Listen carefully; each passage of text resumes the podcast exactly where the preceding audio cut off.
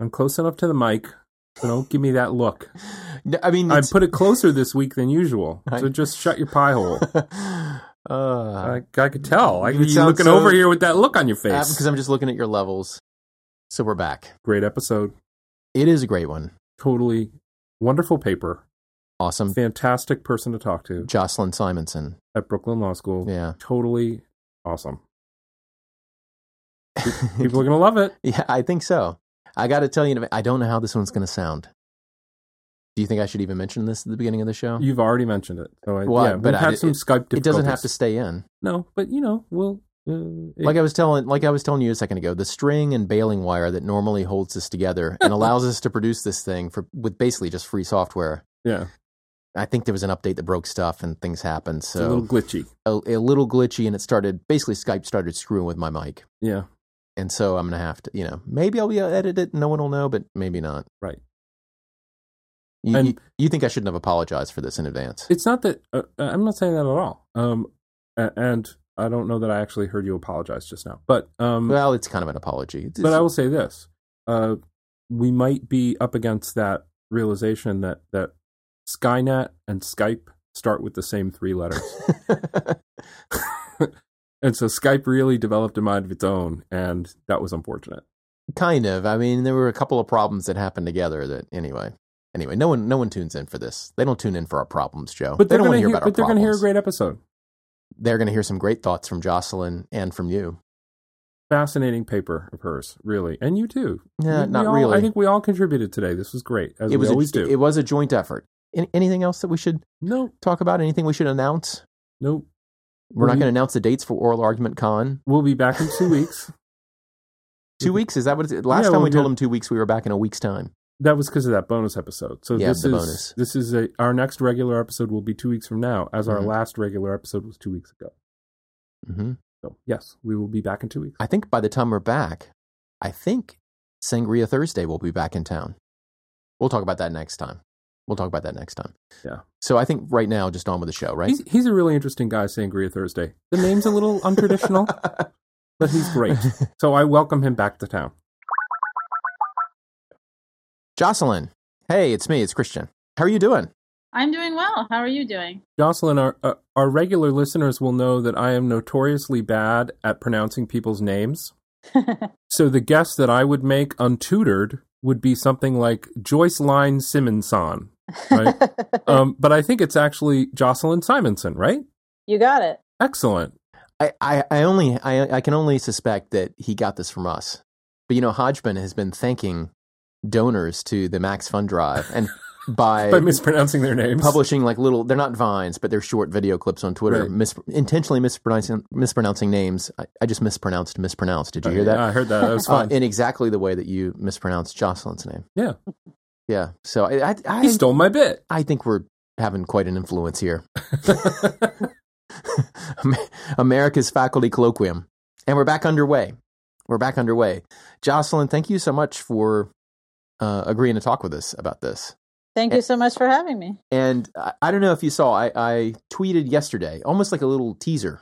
oh, You know, former guest, speaking of mispronouncing names, because this also came in on the Twitters, uh, that this happens to him a lot. Seth Stoughton, police Mm. prof on Twitter, right? Former guest. We, the, the other show we've done essentially about policing. And I'm sure, Jocelyn, you know Seth. well, John Pfaff I as well. In terms of, uh, we talked to John Pfaff about uh, mass incarceration. yesterday, I don't know when the article was posted, but yesterday I saw it in my Twitter and I retweeted it from the oral argument account. Um, Seth is part of a big write up on the New York Times, including videos Mm. comparing body cam videos Yeah. to bystander videos. Would, and I was seeing Really that at the interesting same time that I was, Uh, you know, into your paper, Jocelyn. I don't know if you got a mm-hmm. chance to see it or not, but but I this is what we're talking about today: beyond body cams, Jocelyn's piece. So Yeah. Yeah, I, I- and I recommend if anyone hasn't seen it, it's an interactive thing. Seth, with his law students, actually created the videos, gave me all sorts of ideas of things to do with my students. And it the idea is that it's a police body camera, and you think you know what you're seeing. It looks violent, uh, but when you see what's happening and you back it up from a different angle, suddenly the police officer is doing a dance with this other person. yeah, And so he it shows uh, really concretely and innovatively, I think. Um, and obviously, it's a created scenario. How a, cameras aren't don't always tell the truth in some kind of objective sense, but rather show a particular point of view from a particular angle and are truthy, but not the truth. So we're going to get into your paper in particular, and and I'm not sure you know exactly the you know if there is a right order to do this in. You know, it's called Beyond Body Cams, and you're talking about the right, you know, a, a constitutional right, First Amendment right of citizens to record police officers conducting their duties. And there are all kinds of issues with this, and it's very interesting. Maybe we could start though before we get there and and and to some of the complexities there with this idea that cameras have points of view, right? And that are mm-hmm. as an audience we have a point of view, and it's not you know. I guess sometimes we read novels and we think of the uh, omniscient narrator, and we think that that tell that there is no omniscient narrator from the point of view of a camera. Really, is there? There, there isn't. That's right. And the reason it's so such a potent thing to talk about in the area of policing is I think there's this sense that we've turned a corner and now things that police officers do on, are on video and now we're kind of set. But it turns out that there is no objective video. And that that's true in two different senses. One is that the angle that a, a video is shot from, and this is where uh, Seth's videos help show that um, changes your point of view of changes your interpretation of what you're seeing. So the same thing caught from different angles, from different distances, is going to lead to vastly different interpretations of what's happening. And then the second piece, which makes sense when you think about it, is that people seeing the exact same video are going to come to vastly different conclusions about it depending on their life experiences and where they come from. And so social science has been showing this for years and now we're starting to see it with policing as well. I thought it was really interesting too in those in those videos and in thinking about this portion of your essay, how a video can I, I don't want to use maybe I'll use the word lie, but it can it can distort things in a few different ways and maybe even that word distort is too loaded because one of the things that it can do is give you a false impression because you are seeing things from a particular vantage point you know like a right um i'm trying to think I, I, in the back of my mind i feel like there's this movie out there, and I can't remember what it is, where you see things one way and then it's kind of a mystery, and then and then finally things are unveiled from a different perspective, and you understand it differently. I feel like there's a movie out there. I can't remember what it is. Um, anyway, uh, but there's that sense that that what you're seeing because you're seeing it from the particular vantage point that you are, that you are seeing a false impression of things. And that's like the dancing video that that Seth right. shot, right, where because it's a body cam and things are just kind of moving up and down, you think it's a violent attack, but in fact it's something else.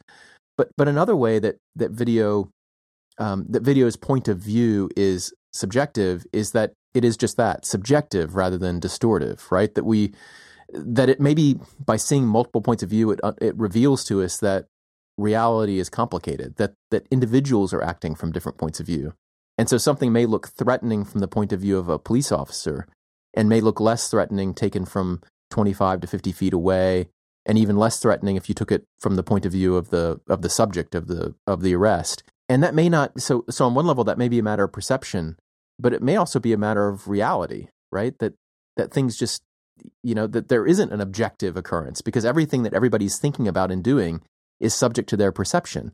And mm. so the hmm. way the event unfolds depends on how each of the participants in this witness, um, putative per- perpetrator and police officer are seeing this unfold. I, it's it's I don't know. I, I just my my brain was no one person no this. one person gets to see the thing from all angles simultaneously. Right. Every person is seeing their own eyeballs are at a certain angle in a certain location. Right. So they can see one thing. Right. And other people's eyeballs are in other places. Yeah, and, and my only point here is that is that that leads to a greater consequence than just that you get three different recountings of what happened you also get three different unfoldings of what's happening, right? Because each is experiencing their subjective point of view in time. Mm. And three different truths, really, because there it is what the three people are experiencing. Mm-hmm. And so, if you think about legal language, like whether someone presents a, a threat or, or the use of force, those kinds of things, people can legitimately and honestly be experiencing different perceptions of whether there's a threat. So, do you want to take that and just tell us in a nutshell why you? Th- well, let me put it this way: Do you think body cams and the move towards having them everywhere? You know, there are clearly some benefits to it, I suppose. But do you think that there are costs that we're not taking into account? Do you think it's even a good idea to um, you know, have body cams everywhere without this concomitant right to film the police from the kind of witness point of view? I mean, how do you feel about body cams? I don't have a problem with body cams on their own. I think it's a good idea. I think that they can help officers in the moment be assured that what's happening is being documented and can also help after the fact figure out what went on within an encounter and if there's a question of whether there has been police misconduct on the other end can help document that i don't have a problem with body cameras on their own my concern about them and this is something i think we're seeing over the last two years as body cameras have been almost universally embraced uh, by politicians and police departments alike is that there seems to be a sense that once we have body cameras on every police officer in America, then we're done with the task of making sure that we're documenting everything that happens. Right. And my concern about that is, first of all, this one of angles and truths that the only truth about what happened is not going to be what happens from a body camera. Uh, second of all, that uh, body cameras are always going to be in possession of the state, and therefore uh, there's not going to be a guarantee that the public's going to have access to what happened. And then, besides the future of the video and besides uh, how we watch the video, uh, one of my main concerns is that uh, it will allow uh, a crackdown on civilians who are filming the police in the moment and doing so not just because they want to document police conduct or police misconduct, but also because it's a powerful thing to do if you come from a community, for, ex- for example, communities of color uh, that have traditionally had a high police presence, but not a lot of political power. And so this act of filming police officers is not just about the video down the line, but is also, and I, you know, I've spoken to a lot of civilian filmers and people who do organized cop watching, and for them, it's often about the work in the moment of taking ownership over their streets, uh, showing love for their neighbors by going out, holding up a video camera, and essentially saying, Here I am watching you in the moment. And so when I think of the power of civilian video, what I'm starting to hear, for instance, I was on a I was at a conference at NYU last week, um, and I was on a panel with a representative from the New York Police Department and the leader of the Black Prosecutors Association of America. So these are two leaders thinking about body cameras. And they were saying body cameras are wonderful, although they have some privacy dangers that we have to figure out. And now that we have those, we can tell people who are filming police in public to step back and to put away their cameras. So, so I think the timing is interesting here. That that the Chicago police report came out like a day or two ago, right? That's right. And you think about the the the crisis of the lack of trust um, and why that lack is completely justified based on what the report's findings are. And you think about how how sort of off kilter the comments you heard on that panel are from that point of view, right? That that people who can record it's not just a way to watch it's a way to as and i think this is the most brilliant part of your paper, which I enjoyed so much, is that it's a way to speak. It's a, that recording is itself a way to express. Um, I'm here. I'm watching.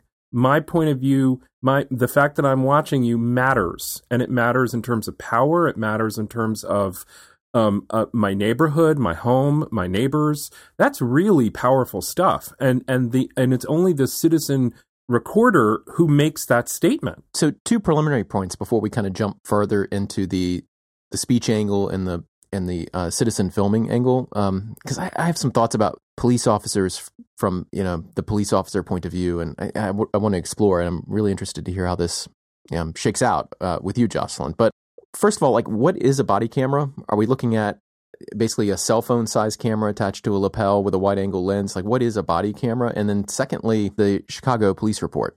Mm-hmm. Um, if we could just get, because I don't know when people are going to listen to this. Oh, of course, okay. people will be listening hundreds of years from now. Right. They're going to want some context. It's April 2016. yeah. Wait, so, so they're, they're Obama like, wait. is president. a body camera is not like a projection of the human mind that captures everything. exactly. See, they're not going to know. They're not going to go this. that. So That's true. Could, yeah. Just, Originally, know, the only cameras we had uh, that police officers were using were actually dashboard cameras. So that's sort of the original body camera. Was that there have been in LA, for example, videos that are mounted to the dashboard of police cars. And now we're moving towards body cameras, which really two years ago, I think they were in three or four police departments anywhere in the country. And we're getting towards the place where they're going to be everywhere. So, as you can imagine, manufacturers are all over this, and there are many designs for body cameras. But the typical one would be something that you clip to your uniform. It's right around where you might imagine a badge is, and it looks out forward uh, just uh, less than a foot below where a police officer's head would be looking out. And the idea is not that they're always on, but they that they can be turned on and off by an, by an officer uh, either when at their discretion or often there's some kind of a mandatory rule. When you are going to stop someone or interact with a civilian in public you always must turn it on. So is 24/7 recording is that is that not technologically possible or is it restrictive? I mean, why, why don't we treat these things like flight data recorders? Why are they just not kind of always going? Because the flight data recorder doesn't fo- follow the pilot into the bathroom or to their lunch break or ah. to a private conversation. I knew there was good. There, I had totally forgotten about bathroom breaks. yeah, that's sort of the, the obvious one. Because there's elements of policing that are private, both for the officers themselves uh, and for members of the public. So going into someone's home, res- responding to a sensitive situation is often the kind of situation that officers and law enforcement officials will start to talk about when they start to talk about some of their worries with police body cameras. Certainly, mm. the technology is all of the kind that it can be turned off. And the concern there, of course, is that uh, police officers are going to turn them off at times when they want them to be on. Uh, there was a study done in LA, this is back with the dashboard cameras, and it found that in the precinct in LA that had the highest number of complaints of police brutality, the dashboard cameras broke the most often. Mm. So they were listed as being broken and unable to be used. How unlucky! So How unlucky yeah. they got the worst equipment. yeah, exactly. Yeah, so that well, I so I, I see the distinction now um, because I hadn't thought about bathroom breaks, and I, I am sure there are situations where for privacy reasons, you might want them off. But outside bathroom breaks, even in those private situations, I, I can understand a rule saying that you know you don't disclose those. Or, I mean, and I think body cam footage in general should be very you know should be private. I mean, you should have to you know, the, you shouldn't get an automatic FOIA and be able to recover all body cam footage, especially when it's, you know, someone will review it and say, like with any other documents. Why is this unlike any other documents? what do you think, Joe? Well, I mean, it's I, not the case now, it certainly will be the case within a few years that, that the amount of memory that you would need, uh, that, that the cost of the memory involved in, at least in the short term, storing way more than you might retain will be negligible. So, so it won't really be about the technology. It'll just be about the policy mix of saying, you know, does it make more sense that the default is that this is on or that the default is this is off? Right. Uh, who gets to make that call? What's the policy? What's the sanction if you violate the policy? I, I can imagine a, a, police department concluding uh, that uh, once once they have body cams in place and they and given the important role that they can play uh, that if someone's body cam should be on and it is off, uh, that there ought to be a presumption that there's been misbehavior of some kind. Um, and I could further imagine a, um, a, sort of collective bargaining unit for those police officers saying, you know, the hell there is, and we think that's terrible, and then trying to figure out what the right default rules are. Mm-hmm. Uh, but but yeah, I mean, why? why it, it seems to me if you're on the job not on a break. Um, th- there's a really good reason to think we should be able to review that later. If I were in charge of national body camera policy, that that is what I would do. I would take away discretion or temptation to turn the body camera off and leave uh, internal review to decide when something is too private or even too irrelevant to release to the public. But I, what I can do is tell you the other side, the argument on the other side to allowing the discretion would be that for police officers, uh, many of whom already have a hard time convincing people to cooperate with them and to tell them what's happened, it can actually be a helpful tool of law enforcement and information gathering to be able to tell somebody, I'm turning off my camera now. I'm turning off my camera now and I'd like you to tell me what happened. Uh, Mhm. so police officers have said that it can it can help them in talking to say informants uh, to be able to tell them they're not recording it. Of course, on the flip side, those are very important conversations that maybe we want to have recorded. It sounds right, though, doesn't it? Yeah, it does. And certainly there's a history, especially among neighborhoods where there are often high rates of violence of the kind that police respond to, of not wanting to cooperate and not wanting to talk with police officers. Hmm. I'm reminded of the of the the Posner dissent. I was struck Yeah. by um, when I read your paper, and and in the footnotes you make it clear that he had dissented from that uh, opinion by Judge Sykes, concluding that there was a First Amendment right to record. And I thought, oh, that's interesting. I wonder what why he I wonder why he disagreed. And so I went and looked at that specifically, and you know the I, I don't know that I would have voted as he did or has or, or as Sykes did at the moment, but but it he did seem to me to raise a number of interesting kind of like you know complications like you just did. Like Mhm. you know there are people who don't want to be recorded. That that effect could influence someone's willingness to interact with the police. There could be an investigative occasion where the default rule keep the camera on is is you would want to be able to treat the rule as defeasible rather than absolute so you know it, it is a it is fascinating in part because of its complexity that that um Hmm. you know if you're recording law enforcement um you also are frequently going to be recording a lot of other people who may have you know they're not police. They don't have the same occupational reason to be recorded. And the way they feel and the way they understand their privacy and their dignity uh, is affected by whether other people are recording what the police do because those people are there on scene That's right.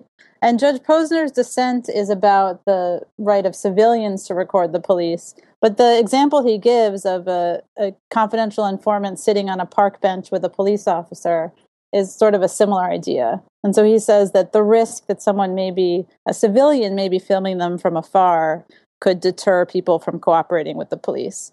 As you can imagine, I'm not quite with Posner on that one because there's a difference between being out at a, Posner's example is of being in a public park. And we're in a world today where people are walking around with smartphones and security cameras are mounted on a lot of buildings, especially near public parks. So I think we're already in a place where if you are going to in, be a confidential informant speaking to a police officer, you're probably not going to want to meet on a park bench in public. And so when we're thinking about civilian filming, we're thinking about public areas that the public is allowed to walk in and protest in and speak in and hold signs in, and thinking about cameras as kind of an extension of that. And that's Mhm. where I think Posner doesn't quite quite get it right there, although he certainly does bring up issues mostly of third party privacy yep that are come up both with body cameras and with civilian filming. Did he decide that there was not a First Amendment right? Correct. He dissented from the Seventh Circuit's holding that uh, finding the Illinois uh, law that made it illegal to audio record somebody without their consent, finding that unconstitutional as applied to law enforcement. Now, now you've got two justifications for the kind of the First Amendment, or two two different n- ways in which the First Amendment protects this a right to record police officers, or, or amounts to a right to record police officers. And one of them is um, uh, the the way that recording helps create a record for the future. You know, it's kind of the right to create information that then forms the basis for political discussion, which you know, and that latter part is core First Amendment activity, and so this is kind of you know pre First Amendment activity, but therefore protected by the First Amendment. The other stems out of um, this uh, really striking example you give at the beginning uh, of the piece, and that's the uh, the p- chief of police saying to the cops gathered, I guess Hill Street Blues style in the beginning. You know, this Exactly. is right, and and, and it's recorded uh, ironically on a body cam, right?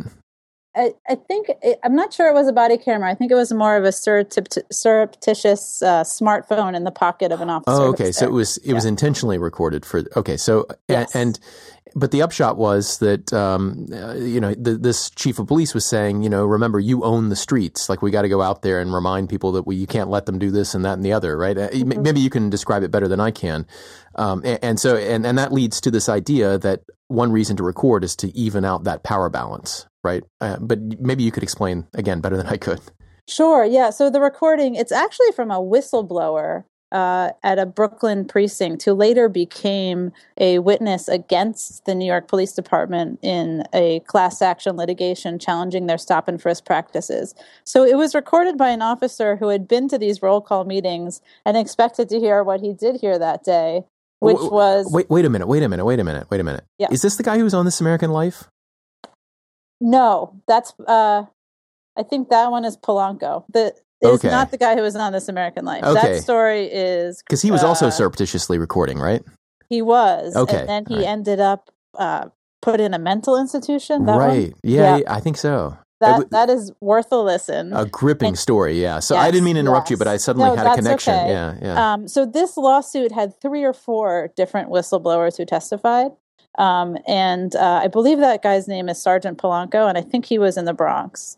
Um, I don't offhand remember the name of this officer, uh, but he was recording in a precinct in Bed-Stuy, Brooklyn, which is a historically African American neighborhood, still a majority African American. Um, and the roll call began with the lieutenant in charge saying, "You know, everyone, let's go out there." Here, I can read it. He says. We've got to keep the corner clear because if you get too big of a crowd there, they're going to think that they own the block. We own the block. They don't own the block, all right? They might live here, but we own the block. We own the streets here. You tell them what to do. So, this order to the gathering force go out there, take charge. And the more damning evidence legally in that roll call was there was basically a demand for quotas, mm-hmm. a request that people stop a certain number of people, frisk a certain number of people. And that ended up being what the lawsuit was about. But the idea is that the context of these quotas in a largely African American neighborhood. And this is a police force that's diverse, but not majority African American, and was to say, go out there and take charge. So that when someone, and uh, cop watching is actually a long-standing uh, movement in Bed-Stuy. Uh, Black Panthers have been doing organized cop watching there since the 70s. Uh, sometimes they used to use big video cameras, and now they wear hmm. matching T-shirts and go out with phones and and and record the police officers. And they are absolutely doing that to sort of assert ownership over their streets in a, in a, a sense where they feel historically and today the police officers are in some ways taking away their neighborhoods from them. Part of the what came out in the stop and frisk litigation was a lot of stories of a especially uh, young black boys, you know, 14 year old, 15 year old, who were afraid to walk down the street because they didn't want to be stopped by the police. So part of it is this idea of trying to take back sort of a different definition of safety, but this the idea of feeling comfortable uh, walking down your own block and not being worried about being harassed by police. But there's a specific mechanism that you raise here that, that is distinguished from creating a record. In other words, you right. know, one way that it takes back your neighborhood is that you're creating a record of abuses that you can later redress, right? Mm-hmm. But you point to another mechanism, right? That and that's just the um, the the power that comes from sticking a camera in someone's face and saying I'm I'm watching you, right? Reminding them of that's the power right. that you already have and using it in that moment, right? That's right. I I think it's the equivalent of using the words "I'm watching you," but it's more powerful than that. So residents have explained that they it's only by holding up the camera that they feel that they are able to stand near a police officer, watch what they're doing, and express ownership over their block in that way.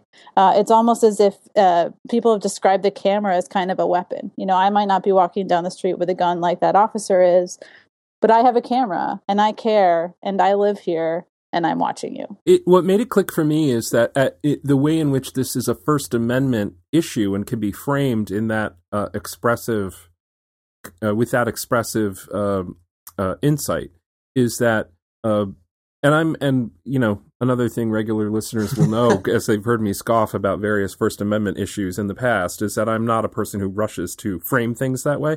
Mm-hmm. Um, but um, but it really clicked for me as I was reading there. I'm thinking to myself, okay, so if you were if you were simply watching a police officer interact with some other member of the public, um, and and and you weren't saying anything, uh, we might might not immediately think of that as expressive activity. Um, but if you were standing there watching the police officer and you were holding up a sign that said, "I am watching you," comma officer whoever, right? right? Um, we we would all both immediately recognize that that is expressive behavior, and we would recognize its First Amendment value as expressive behavior. Now, whether we wanted to balance it against something else or however we treated the First Amendment issue, we would at least know there was an expressive act and instance at stake. And holding up the ca- and that's it's when I had that image in my mind that I'm like, oh yeah, the camera is that's a way to talk. I guess I I, I want to know though, and just ask directly, is the First Amendment a helpful lens? Is is it useful because it tells us something about the irreducible power of an individual within the state, and so it, it commands us to look at principles which are speech like? You know, I see a difficult policy question here, and, and some other stuff I want to talk about is again this kind of the perspective of the police officer as someone who's being watched and and someone who is at special risk of uh, of of state action. But is the First Amendment you know lens again is it is it helpful does it help us think about this difficult kind of balance the reason i think it's helpful and this goes back to those uh, the two justifications for the right to record that you mentioned earlier uh, there have been cases including the seventh circuit case that posner was on the other side of that have found a first amendment right to record but they pretty much universally have been looking at that first justification that you mentioned of, of uh, gathering data that we can later use to discuss governmental affairs. But looking at this idea of expression, um, I think is valuable for a couple of reasons. Uh, first of all, it helps, I think, zero in on the phenomenon on the ground of why police officers are confiscating cell phones, arresting people for interference, and generally retaliating against uh, the videotaping by civilians of them on the job. It may not be because of the video that they're worried will someday be released. It may actually be because they feel disrespected. Um, and they may feel disrespected for ways that we can understand, but part of the understanding of why they feel that disrespect is because there is an expression happening right there. Mm-hmm. So mm-hmm. one way I think about it too, I like that idea of the sign, I am watching you. I hadn't sort of thought about exactly those terms, but I sometimes think, well, what if what if the phone is broken? What if it doesn't have the ability to record? If you stand there and hold up a smartphone and point it at a police officer, that is expressing something to them, whether or not you press the record button, whether or not you even have the capacity to record. I want to know. I, I, hmm. So, police officers are among a class of people who are, because of their jobs, are at special risk of prosecution, of criminal prosecution, and um, mm-hmm. and, and of fi- being found liable constitutionally, you know, through 1983 or otherwise. Right there, in other words, there are kind of very fine margins in that job, and and there are other jobs too that you can imagine. Can you unpack that a little bit? Because I'm having when you because one critique of the last that that you could someone looking at the last two and a half or three years of American life, yeah. could say that the insight people are having is just the reverse is true. Yeah, that they're that they enjoy are, are a kind of immunity insulated. from right, prosecution. Right, right. so course. so uh, so it's a little jarring to hear you say it that way. Well, so can you unpack well, it a little for, bit? I mean, first of all, you know that I'm someone who thinks that there is. A, I do know that there's a cop problem. I do know. That's why I'm asking yeah. you to unpack it because well, I don't want people to get a misimpression of what you're trying I think to say. We, I, right, and, and, I was going to get there, but I, I think that this is you know why we've been really kind of careful about how we do these shows because it's such a hard you know with the, with, with the cop shows, right? It's it's hard to figure out what the right answers are because you know my inclinations are you you've basically armed a group of citizens. You've given them power. And oftentimes that power is the end of the matter right? The law only comes in because of immunity because people don't bring suits that there's a lot of unchecked power that you give people. And oftentimes the wrong sorts of people are attracted to those kinds of jobs right? Yes. and you throw on top of that kind of severe racial tensions and imbalances and it is a disaster right I've been thinking for a while about the. It's not just police officers, although it's an example. There is a there are certain kinds of jobs where you ha- you are called upon to make judgments about things, and those judgments are not just going to be reviewed for being good or bad. You know, in the way you know, maybe I taught a bad class today. Maybe I taught a good class. If I taught a bad class, right, even if I told the students something wrong, like you know, I feel bad about that. I'm going to correct it. Um, but I haven't done anything illegal, right? I'm not going to get sued. Uh, I'm, you know, the worst that happens, I guess I get fired, right? Um, but there are some jobs where doing a bad job is kind of equivalent to taking on liability, either criminal liability or legal liability. And maybe there are other ones too. Um, I'm thinking of certain kinds of like accounting responsibilities and um, hmm. disclosure thing. I, I, I, right. I've thought of you know every, doctors.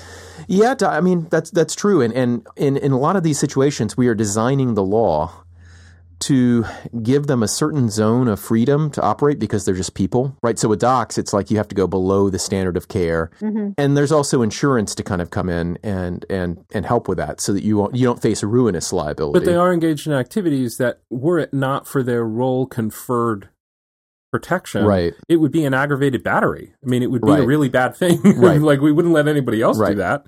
Uh, so yeah, that it, but it we puts them people, in a precarious position. Exactly. We need we need people who have who are in positions where they have unusual power over other people.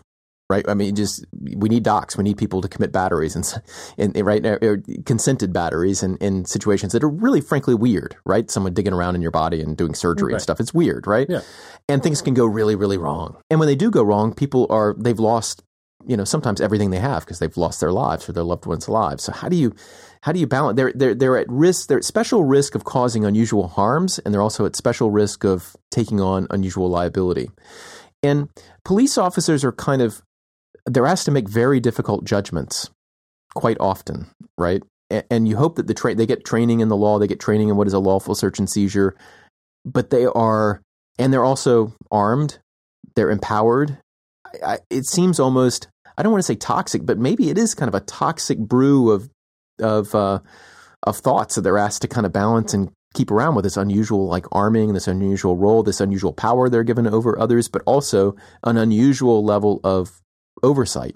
And so, on the one hand, like I think qualified immunity is pro- really problematic, right? I think um, uh, the amount of impunity with which some, and it seems to be entire police um, uh, departments, right? There's just a culture of either corruption and, and lying to get convictions, or maybe some are not, and many are not like that, right? But they're also just individual bad cops within within departments. But I don't know. I'm just kind of talking out loud here to try to think about what it means within that context of having, because um, I, you know, I think anybody can can imagine doing your own job and being monitored all the time right? Anytime you're being monitored and judged, it kind of changes what you do. Yep. You mm-hmm. add that to a job where you're at unusual risk, not just of being told you did a bad job, which already feels bad, right? But also, um, you're liable. You, maybe you even have to go to jail if you cross the line too much. And these are situations where we empower you physically to overpower someone else. But if you go too far in doing that, you can be held criminally, criminally liable. And we may say, like, the line between ordinary use of force and criminal use of force is like that's it's really bright and and you won't cross over it but i wonder what it's like to be a police officer and all i can do is wonder when mm-hmm. someone is filming you and you're asked to use the right amount of force but you know that if you go too far, you could be criminally. You know what I'm talking about? I'm just trying yeah. to think of what it's like uh, to be no in that situation. It's an unimaginably difficult job day to day, and also especially when you're confronted with a heated, violent situation. But I think one of the key things that you said in there is that they have been empowered to use the violence. And the way they've been empowered is because we live in a democracy is that uh, the people have empowered them. So, part of the idea behind this First Amendment right is not about the ability to film everybody in public uh, or to go into hospitals and film doctors, but about the ability to film public servants in public mm-hmm. because they're using that violence on behalf of the public or the people who have elected the executives who have appointed them to be police officers. Right. So if you think of them as extensions of self government, then maybe that sort of adds a little fuel. I think it certainly adds First Amendment fuel uh, to the ability of uh, civilians to record. Let's do a real weird thought experiment. Would you got what do you what would you think of the trade, making the trade? And this goes far. We're now far outside of anything Jocelyn uh, did in her paper, so I apologize for asking a really weird question. But but think of think of doing this trade. Would this would this trade be worth it? Police are fully immunized against any liability, civil or criminal, for anything that happens on the job. In exchange, everything they do is recorded. Uh, maybe with the exception of bathroom breaks and meal breaks, but everything they do is recorded and it's released to the public fairly quickly, right? So, in other words, we get the maximum accountability that comes from people knowing what happened and being able to point to some evidence of what happened. And that other per- concern is taken away, right? There, there can't at least be civil liability repercussions or criminal liability repercussions. Does that strike you, Christian, as a fair trade or a bad trade or like a- something in between? Or what do you think of that? Seems like a bad trade. Because because it's way too uh, it, it gives way too much room well, and space I, for I bad behavior. You'd, you'd immediately be in kind of a like a master servant liability calculation about uh, you know equivalent to that in Me, tort law, where, where, like you're trying to determine whether what the act they did was within the scope of employment. So you would be immunized. You know what I mean? Because okay, you can't. That, just, that's what a lawyerly response. Well, right? That's a what a, what a lawyerly bad idea no, to come there, up with. There's no way around it because you can't immunize them against you know. So so I'm on the job and now I'm going to shoot this person who I really think needs killing right? like you're not going to immunize them against that. That's going to be a quote unquote frolic and detour in the tort language, right? And so you're going to be thinking, well, was this in the scope of their? I think you are inevitably going to be led, no matter how much you wish to avoid it, to asking what is inherent in the job of being a police officer, and defining that question creates the scope of liability. It's just that then a your job. Worry, then doesn't your worry kind of fade pretty far into the background? Your worry about the fact that you know, well, recording changes this thing that already gives them both amazing power and puts them in amazing jeopardy. I'm not like no, that balance. Look, it I, seems to me is not not moved really. I'm not. Yeah, this is. I, it's it's wrong to say that this is a, a worry or like a doctrinal disagreement because I actually think that they're. I, I, don't know if it should be First Amendment or not, but I, I, think that you know citizens should be able to record police. I think citizens should be able to disrespect police. I think part of police training is saying you know you don't get to have the same kind of pride that other people have uh, when you know in a in a in a like a bar brawl situation or something right. like that, right?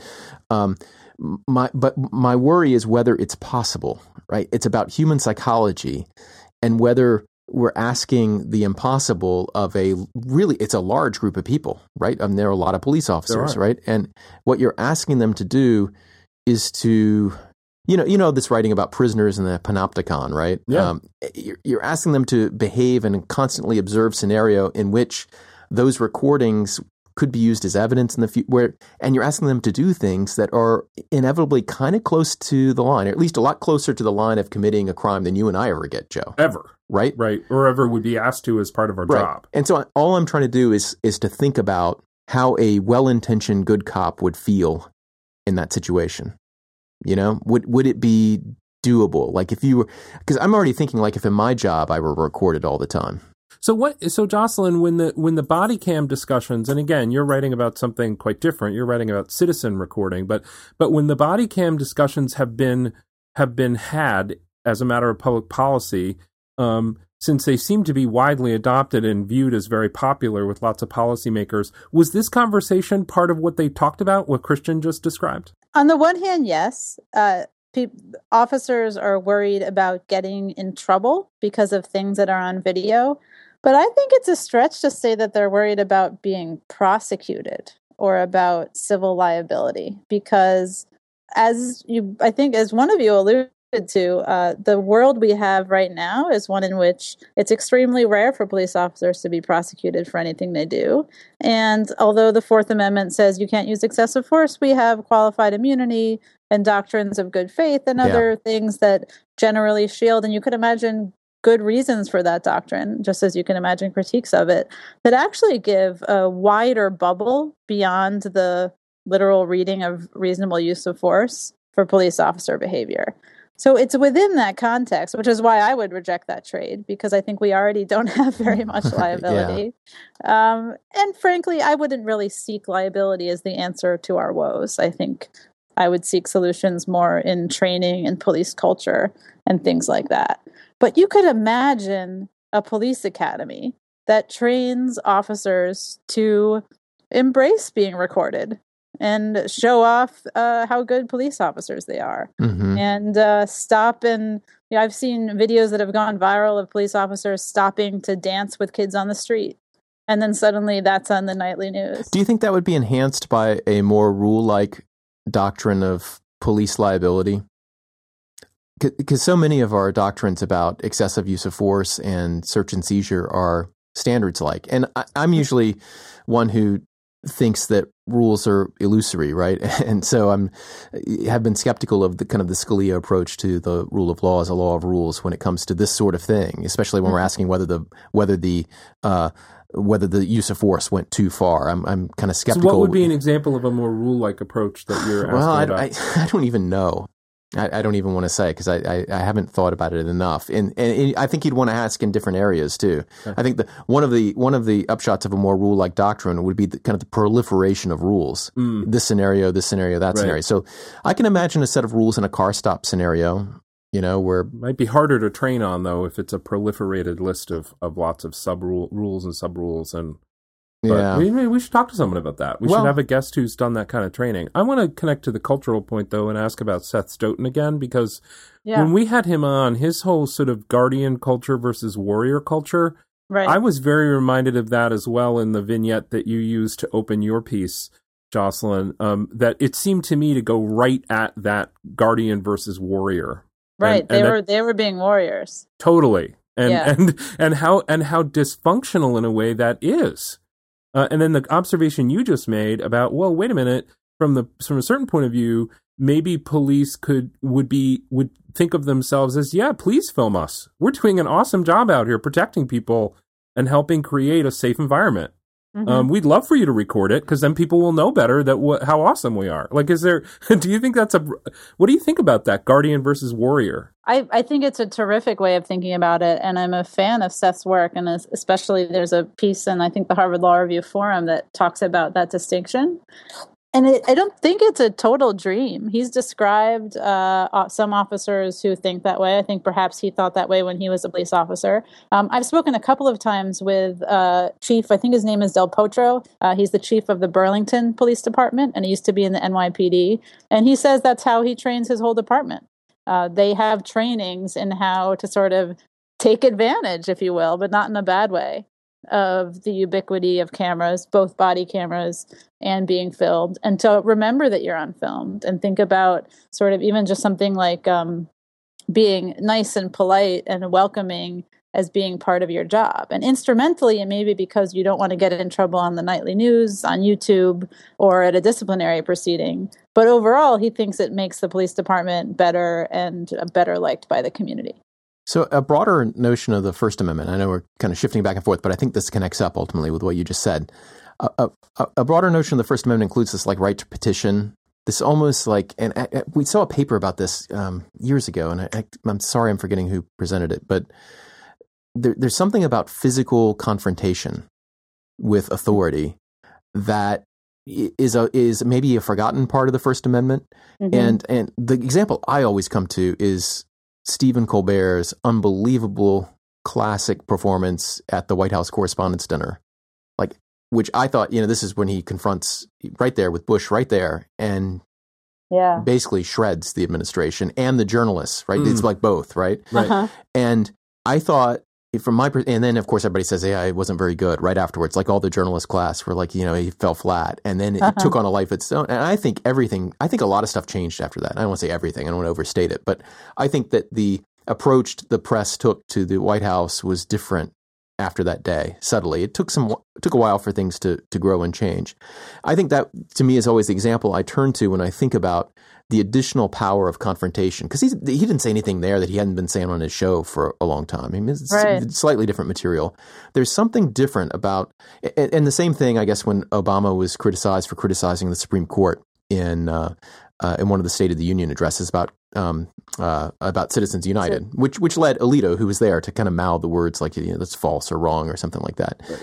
Um, there's something different about you know having to be confronted with someone who disagrees with you, which is why, and you cite in the paper these um, these cases upholding the idea that you can mouth off to police officers, right? And right. and and that's you know they they simply aren't entitled as a matter of law to respect they're they're entitled to bodily integrity. They're entitled to carry out their duties, um, but in no way uh, do you have any duty to be nice to a police officer. Now, you may have a moral duty to be nice to people to other people, right? Right. Um, you may have a moral duty to be nice to a police officer who's performing his or her job in just an ordinary way. But there's no legal duty, and in fact, uh, you I forget the case that you cite, but you mentioned, uh, but but the judges there say that that is what distinguishes us from a police state right? This right. ability in person to express displeasure. Do you see, for example, if I were to mouth off to a police officer with a profanity eh, on the one hand and hold up a phone on the other, which is the kind of conduct that you're looking at in particular, right? Holding up a phone, even if it's not recording and they don't know that. Are those really different kinds of statements to the police officers? Are they the, the same? I mean, I, I think yeah. I think holding up the phone is actually a more articulate statement, a more nuanced statement than simply uh, cursing at a police officer. Although I can imagine a curse embedded in a couple of sentences that might be equally articulate. But I think it feels to me like a political statement. To mm-hmm. and it could be you know just a, a small sense of politics, but it's an expression towards a public servant about that public servant's job and about the accountability of that public servant to the community. And it doesn't mean the person is going to express it in those terms, but it's it's like uh, you know, as you said, the right to petition or the right to protest or the right to communicate to members of the government, public servants, uh, to their faces, like Stephen Colbert did. And part of uh, the danger, I guess, of uh, the cloud being so voluminous and so able to hold all, all, of the data is this idea that there's an equivalence between down the line being able to see everything that the police did and being able to be there in the moment being the ones seeing what the police do. It's apples and oranges. Um, yeah the citizen what, dignity that you're asserting when you're there recording um, and, and, it would have nothing to it, it would exist whether or not the recording survived. Right um, is I, I think, and it's funny, Christian, that you I like the word confrontation at one level, uh, uh, another I don't, but I like I like it at one level in part because it kind of sets up, you know, in in in criminal procedure, confrontation is about what goes on in the courtroom at a trial, right? You ha- you get you yeah. have the right to confront the witness against you, right? Right, that's actually textually there. Um, and when we think about what that level of engagement is about, it's sort of the the very sort of same thing that you were describing. Mm-hmm. That that you that there's something about the kind of you you may have differing views, but you you both owe each other the dignity of recognizing that as as reality and we need to take account of that in a trial where your liberty's at stake. Mm-hmm. Similarly, when law enforcement is in a community engaging in the ways that it is going to engage in that community, the dignity of the people in that community is is critically important. There's something about power in a criminal trial too. Uh, uh, the leveling of power works um, through confrontation, but it also works. You know, the judge sits above the parties, mm. but but the the state doesn't sit above the defense. The state's not necessarily better dressed than the defense unless there's some explanation. Like there has to be a reason to have the defendant in shackles, right? Right. There has to be a reason to put the defendant in a in a position of rel- of, of apparent less power than the uh, the defendant has the right to yeah. confront witnesses. Uh, you know, they, everything about that is a leveling of the power, right? It, it, creating an open mindedness among the jurors, like the people who, you know, the, the jurors are like saying this is our this is our neighborhood, in the same way that the yeah. ones who are filming are trying to say this is our neighborhood, not yours, police officer.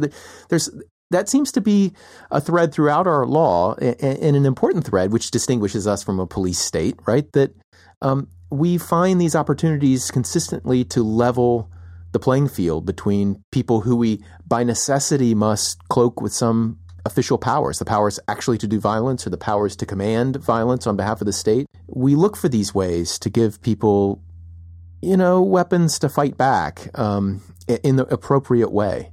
And I guess one suggestion here is that cell phones, which, you know, hadn't even I, I, as you mentioned, there were Black Panthers who were using heavy video cameras before, but I don't think that was very widespread, Jocelyn. No, it wasn't. Right. right. So technology is cha- is changing the kinds of ways that we um, express who has the real power in society. I am just thinking out loud, but yeah. that's right. And also, I think the example of the jury as the ultimate moment is a wonderful one, both because it is this ideal of civilian power over the state or in the role of self government uh, as the ultimate moment of criminal justice. But we also don't have that many juries anymore mm. because 95% of cases end in plea bargains and a lot of trials are bench trials. Yep. So this, this, the it's Constitution myth, yeah. gave us this civilian input that we don't in practice have that much. And so part of how I think about it is that we need to look for it in other places and welcome it in other places and support it in other places. No, uh, a question I had as I was reading your paper was I was thinking, hmm, uh, it, imagine, uh, you know, you, you, you kind of round up the cases and talk about how ultimately there's probably going to need to be a Supreme Court reckoning with this issue at, of, of some kind.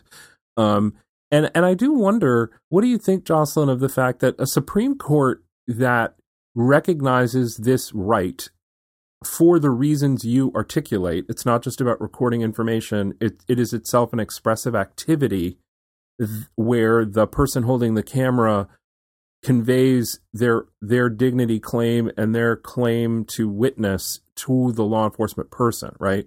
A Supreme Court that writes that opinion, how are they going to continue to deny the presence of cameras in the courtroom? That's a great question. And, and might that cause them actually to reject your theory? Because they know that once they adopt this theory, their rejection of cameras becomes that much more problematic. I, yeah, their justification is always, or one of the justifications has always been the concern that it will change the functioning of their institution. They're they're worried about colleagues that they will never name who will show off for the cameras, right? And right. so the, so they're particularly attuned to this argument that being filmed can change the behavior of the subjects of that. But film. what Jocelyn's theory highlights is the fact know, that yeah. but there's a but there are people ex, you, you are you're basically you're not just keeping your hand over a lens you're keeping your hand on someone's mouth right the, yeah, and, and that yeah. is a very different image to give somebody about the consequence of their own choice. Yeah. so when the court says no camera right um, what do you think about that? What will they do jocelyn? So the, I'm that's a worry I have, and I do think you know we'll see the there's a Philadelphia case that just happened. They said there is no right to record. That's hitting to the Third Circuit this year, and I think we have to wait and see what the Third Circuit sounds like. Whether it's the I have no idea which way they'll go, but even if they do find the right to record, that's a kind of case that has a potential to make it up to the Supreme Court soon, um, if not something down the line. I think you can make a distinction courtrooms are solemn places where fact finding is happening in the moment or law finding however you want to think about it in the supreme court is happening in the moment. The public street is uh, a little more chaotic uh, it's a public forum it's different.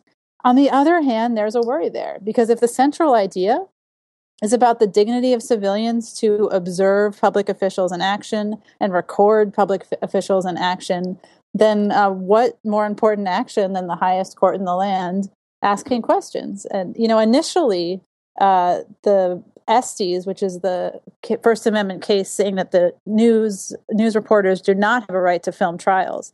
That case was about tainting the jury and tainting fact finding in the courtroom. And you don't really have that problem in the Supreme Court. So I think they're already on pretty tenuous grounds, and that's a good point that the same people would be deciding this case um, as would be, I sounds pretty unanimously in opposition to being filmed. It, that case that isn't it Eastern District of Pennsylvania? I, yes, I think it, it is. I saw that in your paper, and I was yeah. I was curious. Was there anything to that? I mean, was it a deep analysis, or was it just like you know, holding up a camera is not like speaking? It's a fairly deep analysis. It's a long opinion, mm-hmm. and it really, I was I was very surprised to read it. It goes farther than any other court has. I mean, it's possible that Judge Posner would sign on to an opinion like this. But this was a case where there's two plaintiffs, and the district judge uh, combines them into one case. One of them is a man who's walking along and is across the street and films a police encounter. I think he says because it looked interesting. It's a hmm. very uh, neutral statement of why he did it. Mm-hmm. Um, where is it? it was an interesting scene. It would make a good picture, is what he said. And then the police officers ask him to turn off his camera, and he doesn't, and they arrest him. Hmm. And but the second plaintiff is a member of the National Lawyers Guild who's doing observation at a protest and is filming the police officers who are policing the march in an effort to deter misconduct and record it should it happen. And this district court opinion, you know, it's 20 pages long and it cites the Seventh Circuit and the First Circuit decisions. And it says, I don't agree with that. In the Third Circuit, we have never ruled that. And my holding is that to record on its own without additional expression, is how he says it, or hmm. without expression, um, is not is not a form of speech at all. So he rejects both lines of reasoning. He says that uh, he says I disagree with the Seventh and First Circuits that it's about recording for the future, and I find that there's no expression in the moment. There's no consideration of the sort of the argument I'm making and why it's right or wrong. Right. Um, but what is exciting about it, and you know, there's already some uh, amicus planning going on, is that when it, make it makes it to the Third Circuit, is that it squarely presents this question of whether there's expression at all. Mm. It's weird because it's not the the law that gives the police the power to tell people to put the cameras down under threat of arrest, detention, what law prosecution. Is that? Interfering with police work? this something? was a, wasn't this a specific law, Jocelyn? Philadelphia. They, yeah. No, in both instances, uh, in one they were just told to stop filming, and the other there was an arrest, I believe, for interference. But it's not. You know, every state has some kind of a law that says it's illegal to interfere with a police officer on duty. Okay. Um, but the idea is that if you impute into that that recording is interference, as opposed to say, you know, holding a police officer's arm while they're trying to. It's strange though because, well, I, I well, maybe not. Maybe maybe some would interpret this to um, give the police officers the power to tell on bystanders to look away. Mm, uh, you right. know, like is there is there embedded in here the idea that the police have an entitlement to carry on their business in secret? Um, which which seems like that that that's kind of chilling. Isn't I mean, it? Isn't it? It's though, like right? that's totally Stasi. Right. I mean, so, that's a disaster. right. well, I mean, you can imagine maybe some no, but if they said where well, they you could, had a right, the police yes. have a right to insist that they conduct their work in secret. That's right. quite yeah. alarming. I agree. I, although although you know, I, this is an area where you can phrase things in ways that sound chilling, and because everything because it is you know we're we're debating the limits of the police state, right? right. Yeah. Um, but but we clearly all do think that sometimes the police should be able to carry on their business in secret. Of you know, course. in indoor crime scene, and you know, there. But but it sounds chilling because if that principle becomes the principle, right. then it reaches mm-hmm. way, way, way too far, right? Mm-hmm. If that's not the principle that justifies these arrests, that the police, you know, had a right to insist on carrying out their business in secret, then the camera becomes a very specific kind of interference, right? It's not just that you're observing, it's that you're observing and recording. That's right. And the order from police officers in these cases is not to leave. Right. It's to turn off the camera. Yeah, mm. very strange, isn't it? Yeah. Very interesting. Yeah. You know the the the camera. Another thing, I think another thing that's fascinating about this this work, uh, Jocelyn, is that the the the camera as sort of a locus of cultural change and cultural anxiety um, you know the the the the famous uh, Brandeis privacy article, Warren yeah. and Brandeis, that has a lot to do with the advent of uh, the democratization of photography. Yeah, mm-hmm. and um, you know when Eastman Kodak invents the Brownie camera, and suddenly cameras are much cheaper, much more widespread.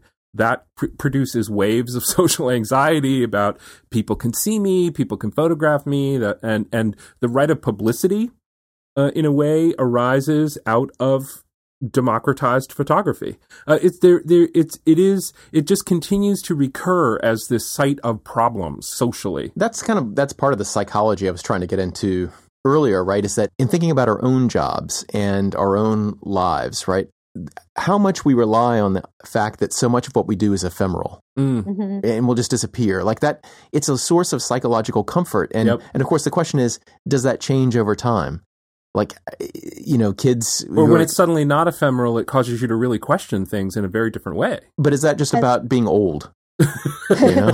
but i think if we add in the historical power dynamics between police and the communities they police we're in a world where you know say an african american uh, per, uh, person living in bed-stuy in brooklyn has the experience of feeling like their description of what happened with the police officer is discounted, like it was, uh, you know, was ephemeral. Or if you think about, uh, you mentioned the, we haven't really gotten to talk about the Chicago report, um, but the Chicago task force came out with this report uh, spurred by the uh, shooting by a police officer of Laquan McDonald, and the police officer has now been indicted for murder. And looking at these uh, talking to community members who felt like their experiences weren't believed. And that's backed up by this Laquan McDonald case, which is, a, it's not it's not your everyday case, but what's amazing about it is that there's 400 pages of police reports describing that this man pulled out a knife and threatened a police officer. Mm, mm. And there was a body camera showing that that wasn't true, that wasn't released for a year. Yeah. So here we have police officers who all lied for each other, whether they hadn't seen it and believed their officers or saw it and thought that they saw something different. Um, we could try to give them credit in those ways. But there are hundreds of pages by almost a dozen police officers, all saying that Laquan McDonald acted in a way that the videotape showed was not true, uh, even though there were civilians who were there saying it wasn't true. And so police officers have had this yeah.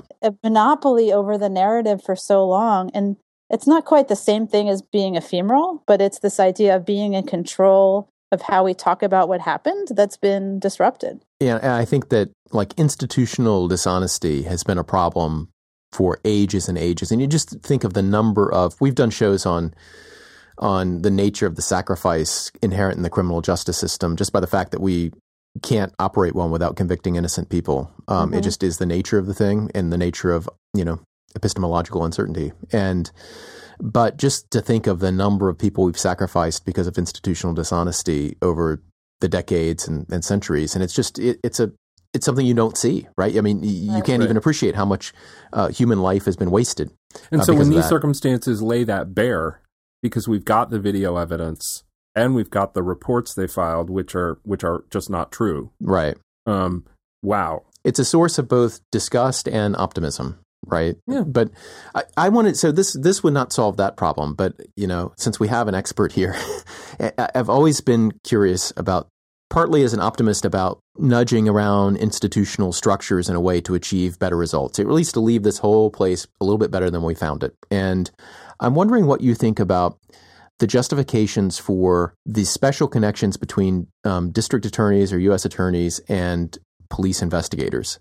Mm-hmm. I wouldn't we be better off? And I don't know. I mean, this is I'm literally about to tell you everything I've ever thought about this, uh, and it won't take long. It won't take long at all. No, it won't take long. I mean, it, I don't know. I mean, I'm not going to tell you everything, but uh, why are police uh, departments not totally independent? In other words, why do defense attorneys not have equal access to um, investigative units as do prosecuting attorneys. Wouldn't we be better off if there were just completely we completely severed the link between prosecutor's office, whether it's U- U.S. attorneys or or or, uh, or, or district attorneys or state attorneys, and they were just you know an entity who could draw on the investigative, the the kind of the public good done by the investigative department within a state. That would be wonderful. That would be a dream scenario.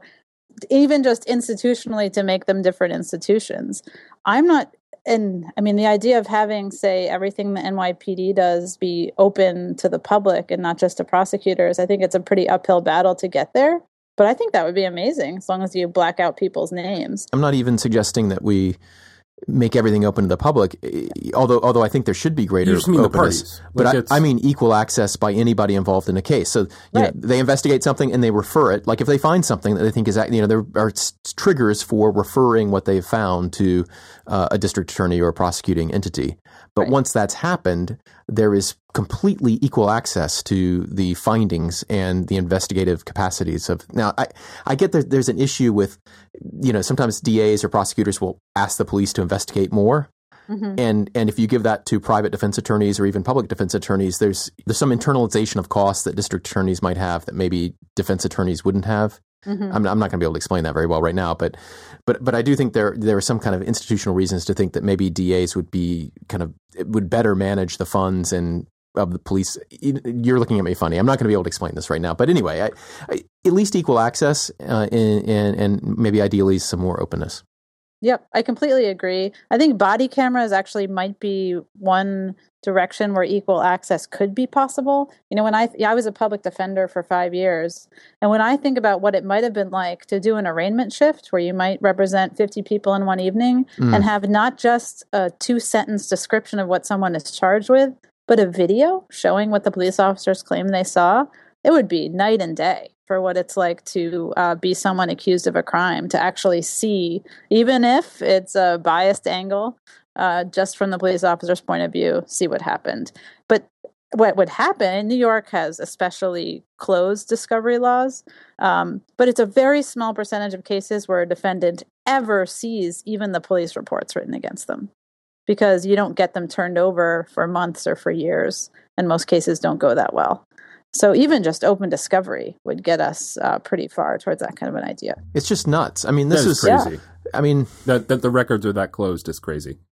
Yeah, I mean, all, all we have really is Brady, right? I mean, Brady is what requires equal mm-hmm. access to material which might be exculpatory, but the prosecutor makes judgments about that, and we know there are Brady violations everywhere all the time. And by Brady, right. you don't simply mean some dude named Brady. You mean Brady against Maryland, right? There's a case. There's a I was talking about the Brady, actually Brady Bunch. I think. Oh, okay, yeah. yeah. yeah, The Brady Bunch. They're everywhere. Greg is there. He's helping you out, and Marsha too. Yeah.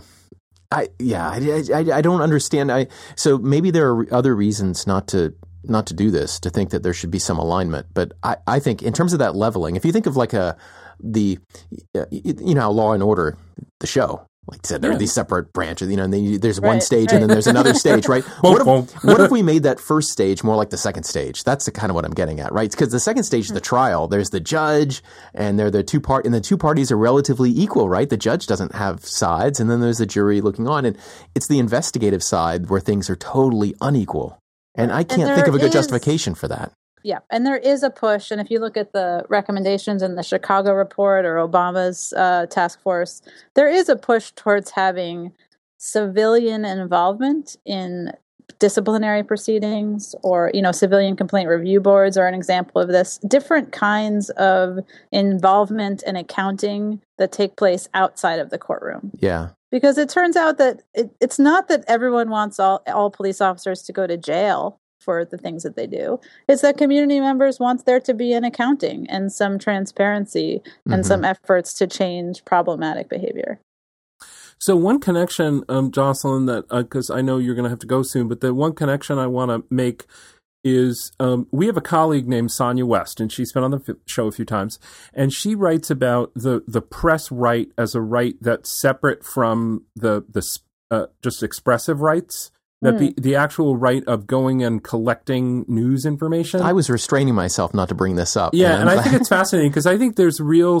there's real connections between what Jocelyn's doing and what Sonja has Absolutely. is doing. Especially, and I don't think I have I don't recall seeing Sonja make this point, although maybe she did that reporting is itself expressive. That's what I'm getting from Jocelyn's piece. Right. Right? right? That that to watch is to say I am watching. And when you say that at when you direct that expression toward a public official or or actually even toward anybody, right. you're saying something important. So really, Sonja can can take Jocelyn's insight and kind of leverage it if she maybe she has it already. She had but, that piece, First Amendment Neighbors, which actually, in part, a part of that grew out of episode one of this show. Mm. where we talked about how the in the religion clauses there was the establishment clause, right, which after the at least after the Civil War is this anti-orthodoxy principle, right, yep. and then there's the free exercise clause, which is the more mm-hmm. libertarian clause, and we suggested like maybe a way of thinking about the First Amendment press clause and free speech clause, right, is that on the one hand, people have a right to be somewhat in a somewhat libertarian way to express their ideas, but also there's this principle with the press, which is about access to information and therefore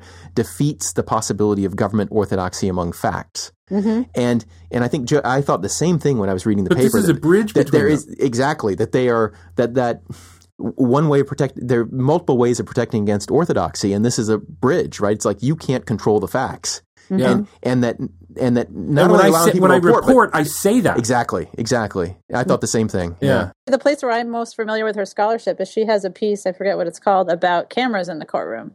Um, mm-hmm. And what's interesting about the First Amendment when it comes to cameras in the courtroom is that the First Amendment right to observe and arguably record inside courtrooms is not just when you look at the jurisprudence is not just a press right. It's they say it's the combined rights of speech press and assembly allow everyone to come into a courtroom. And when it comes to having the right to be present in a courtroom the supreme court declined back in the 80s to say that it's about the press and a press right. And that was before the internet and social media and the world in which the people are the press in a lot of ways well, Jocelyn, this has been fantastic. I know you got to go, and we appreciate your time. Thank you so much. Thanks for having me. It has been very educational, and uh, I really enjoyed reading the piece. And we're gonna we'll link it up, and anything else you'd like to link up. But um, hopefully, you'll come back. You and Seth now are the police beat of Good. oral Maybe argument. we can come together. That would That'd be, be awesome. okay. That would be at, at the next at the first oral argument con.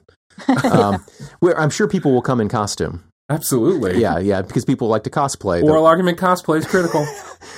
You and Seth will be heading up the uh, the police panel. So um, uh, I- it's been it's been great. Thank you so much for this, and thanks for the piece. It was really eye opening. Thank you.